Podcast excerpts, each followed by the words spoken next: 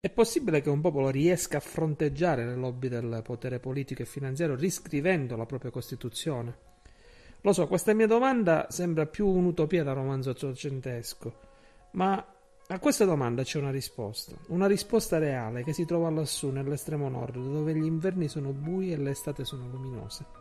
Sto parlando dell'Islanda, 320.000 abitanti su una superficie grande quanto un terzo dell'Italia. Prima del 2008 l'Islanda è una delle economie più floride del mondo, un'isola felice. Ma nell'ottobre dello stesso anno falliscono le tre maggiori banche del paese, travolte dalla crisi dei subprime che non riescono a ripagare i creditori stranieri e vengono nazionalizzate dal governo del conservatore Gerard.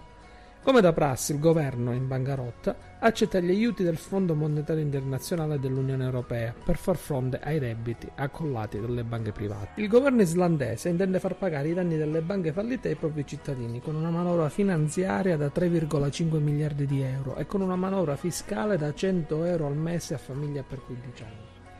Ma il popolo dice di no, paghiamo il debito pubblico ma non paghiamo i danni che hanno fatto le banche private. Inizialmente il governo ignora l'inizio delle proteste che vedono pochi cittadini davanti alla propria sede, ma giorno dopo giorno le persone che stazionano davanti al Parlamento aumentano.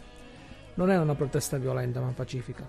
In quei 15 giorni le migliaia di islandesi che stazionano non protestano solamente, ma discutono. Discutono come possono cambiare la loro Costituzione, che in realtà è una brutta copia di quella danese, ragionano su come possono uscire dalla crisi e raccolgono firme per il referendum su cui il popolo deve votare a favore o meno del salvataggio delle banche private. La notizia di questa crisi viene ignorata dai media internazionali, pochi ne parlano.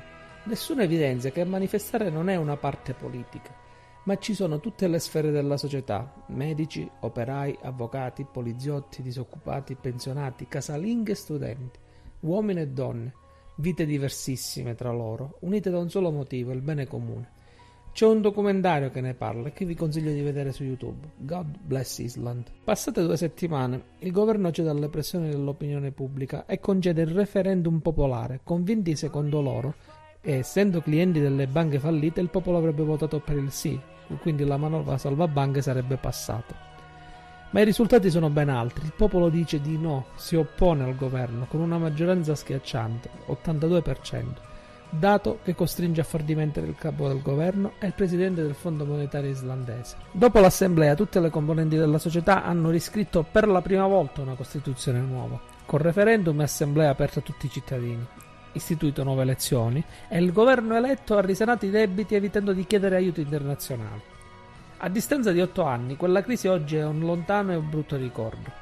L'economia della piccola Islanda è ritornata a essere una delle più solide, lontana dalle lobby della politica e dai giochi di potere, trasparente a tutti i cittadini. E se questa non è un'utopia, forse si può realizzare da qualche altra parte.